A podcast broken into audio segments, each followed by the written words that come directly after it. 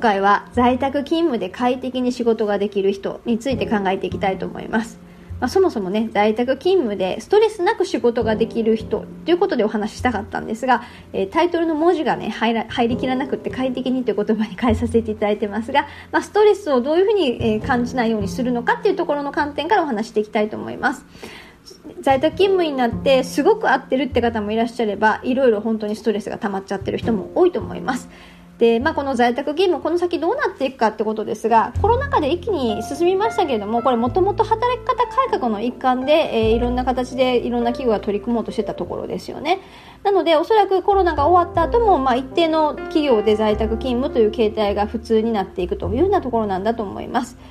で実際にこの在宅勤務のメリットですが個人にとっては仕事自分のペースでこう仕事ができる成果さえ出せばってことになりますけども通勤時間がやっぱりなくなるので可処分時間が増えるわけですよね。実際在宅勤務されている方は、えー、時間が増えてその時間を趣味だったりとか勉強に使ってらっしゃる方も多いんじゃないかなというふうに思います、まあ、そんなメリットがあるありますね。それから企業にとっては、やはり、えー、そういった特に優秀な人材はそういった自由度を好むみたいなこともあったりとかするので、優秀な人材の確保だったりとか、あとは、まあ、オフィス代が負担、オフィスを返すみたいな動きもあって、オフィス代負担の、まあ、軽減、そんなところもあるのではないでしょうか。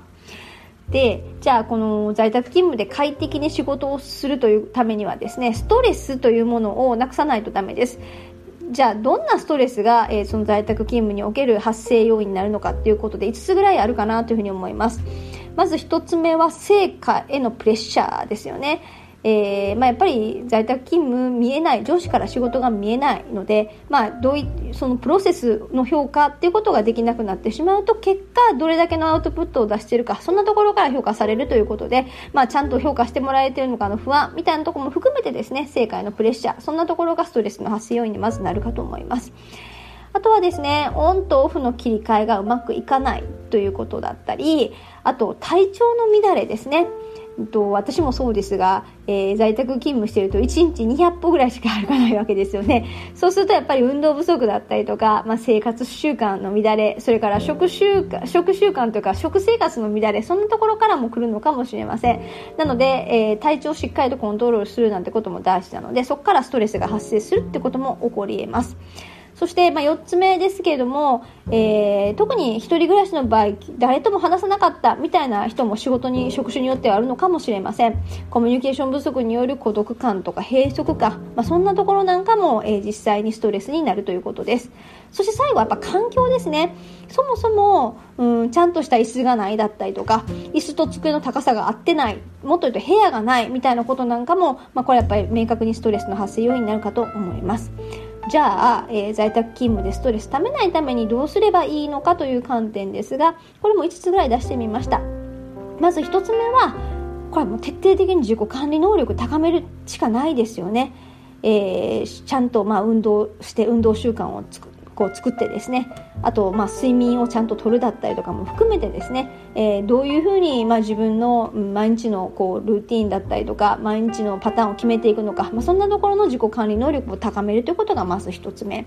そして2つ目は、まあ、社内のメンバーとも積極的にあのコミュニケーションを取る上司とか同僚とか、まあ、そんなところとの、まあ、コミュニケーションですね。なんか不安になるっていうのはなんか大丈夫かな自分孤立してないかなとかそんなところの要素もあるんだと思います。なのでやっぱり雑談大事だったってことでたまにはそういった雑談をする会とかを、まあ、自分で企画してみるそんなのもいいのかもしれません。そして、3つ目ゴールを意識するって大事なんじゃないかなと思います。うん、まあ、プロセスよりも、まあ、成果結果をしっかりと出していくってことなのでじゃあもししっかりと自分が頑張って集中力を持って、えー、仕事が早く終わったら、まあ、浮いた時間を、まあ、本読書に当てようだったりとか趣味に当てようだったりとか何らかのこう楽しみを作って集中するみたいなところを、まあ、するために、まあ、ゴールを意識していくそんなところが大事じゃないかなと思います。そして4つ目、えー、仕事とプライベートの、まあ、空間とか時間をしっかりと区切っていくということですね。まあ、規則正しくということもそうですし、あとやっぱ物理的空間も大事なので、まあ、どうしても家族と一緒にいて、えー、なんかこう生活の他のね、あのオフの時間のものが見えてくるってことだとすると、なんかカーテンとか仕切りをするだったりとか、そんなことも大事じゃないかなと思います。